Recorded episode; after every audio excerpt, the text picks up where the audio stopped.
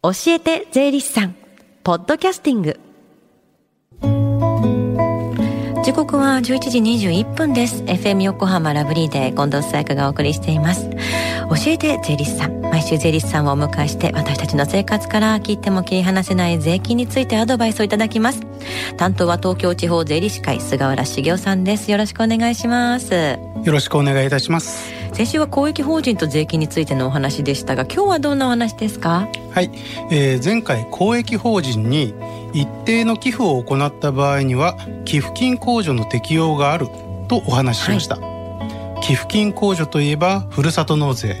と言えるぐらい私たちの生活に身近なものとなっていると思いますので今日はふるさと納税についてお話ししたいと思います。はい。ふるさと納税このコーナーでも何度か取り上げたことのあるテーマですよね。はい。そもそもは2008年第一次安倍政権の時に地方間格差や、えー、過疎などによる、えー、税収の減少に悩む自治体に対しての格差是正を推進するために創設された制度です、うん、あのお米とかお肉などの特産品がお礼として用意されている地域もあってこれは本当に毎年ちょっと楽しかったりして盛り上がってますよね。そうですよね、えー、実際2020年度の寄付の総額が過去最高の約6725億円と前年2019年度の約4875億円から1.4倍程度に増加していることからもみんなで日本全国の地域を盛り上げていこうというあの雰囲気が読み取れますね、うん、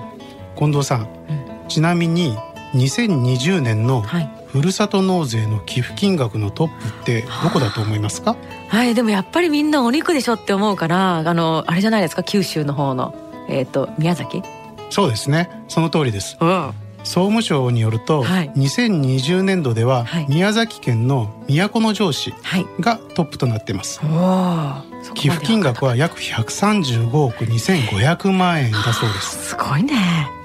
1万円以上の寄付で宮崎牛や焼酎果物などいろんな特産品がお礼の品として用意されているようです。ちなみに2位は北海道の紋別市で、えー、133億9300万円。3位は同じく北海道の根室市。で125億4600万円となっているようです。私も根室市によくしてます。あそうですか。ウニとかありますからね。はいなるほど。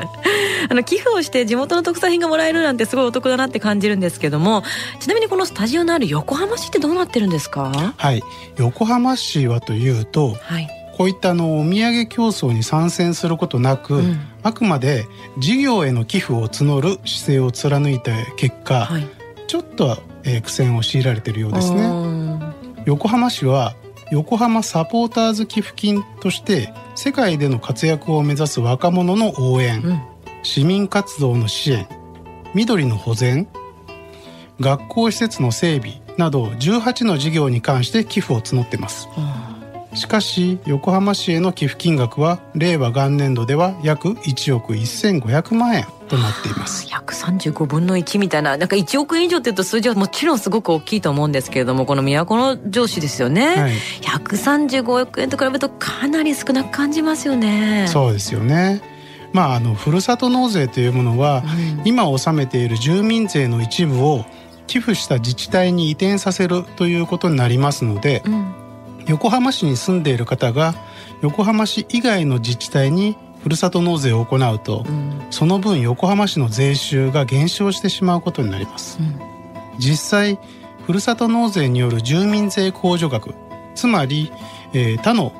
地方自治体に移転した住民税の額ですけれども、はい、横浜市は176億9500万円で全国1位となって流れてるってことですね。そうですねちなみに第2位が、うん、えー、名古屋市の106億4900万円となっています。大きい年だ。そうですね。ふるさと納税の趣旨を考えると、人口が多い都市の責任として住民税が一定程度地方に移転することは避けられないんですけれども、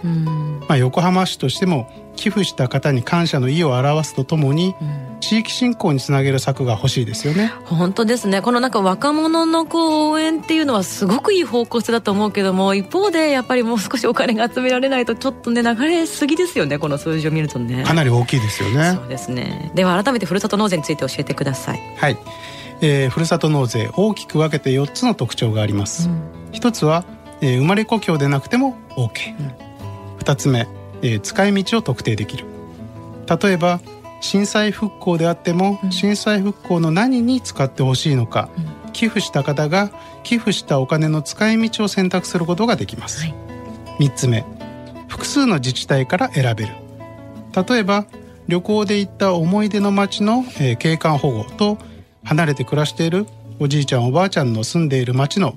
福祉施設建設など2つ以上の地域に寄付することも可能です。素晴らしい。最後4つ目、うん、まえー、これは税金が控除される、はい、寄付を行った方の収入や、えー、家族構成に応じて変わりますけれども寄付した金額のうち2000円を超える部分の金額が控除されることになります。なんかいいことたくさんだななんて感じるんですけどもこれって確定申告しないといけないんですよね。そうなんですよね。まあ原則としてはその通りなんですけれどももともと確定申告が不要な給与所得者などの場合には寄付した先が5つの自治体までであればワンストップ特例制度というものによって確定申告しなくても寄付金控除を受けることができます、うん、寄付金控除のためだけに確定申告するのは面倒だなと思っているサラリーマンの方にとっても使い勝手が良くなってます、うん、ますます身近になったふるさと納税は積極的に活用してみるのもいいかもしれませんね。そうですね。ふるさと納税を通じて日本全国がますます元気になるといいですね。はいさあ最後に聞き逃したもう一度聞きたいという方このコーナーはポッドキャストでもお聞きいただけます。FM 横浜のホームページまたは iTunes ストアから無料ダウンロードできますのでぜひポッドキャストでも聞いてみてください。番組の SNS にもリンクを貼っておきます。この時間は税金について学ぶ教えて税理士さん。今日のお話はふるさと納税についてでした。菅原さんありがとうございました。ありがとうございました。Deep inside your ears still lingers on fading sound of footsteps, so clear to hear whenever I find you with empty beer bottles in your hand. I see someone four years old staring back at me. Once you told me you don't know who you are. There are pieces of you lost somewhere along the way. You've been searching hopelessly in a wrong place. Cause they have always been with you from the very start. So many years you haven't been yourself.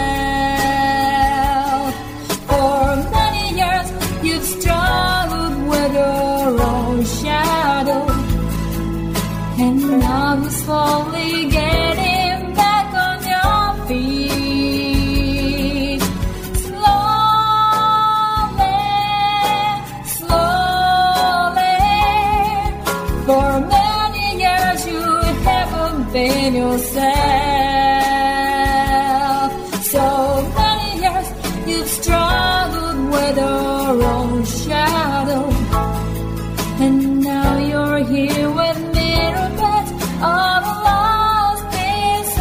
together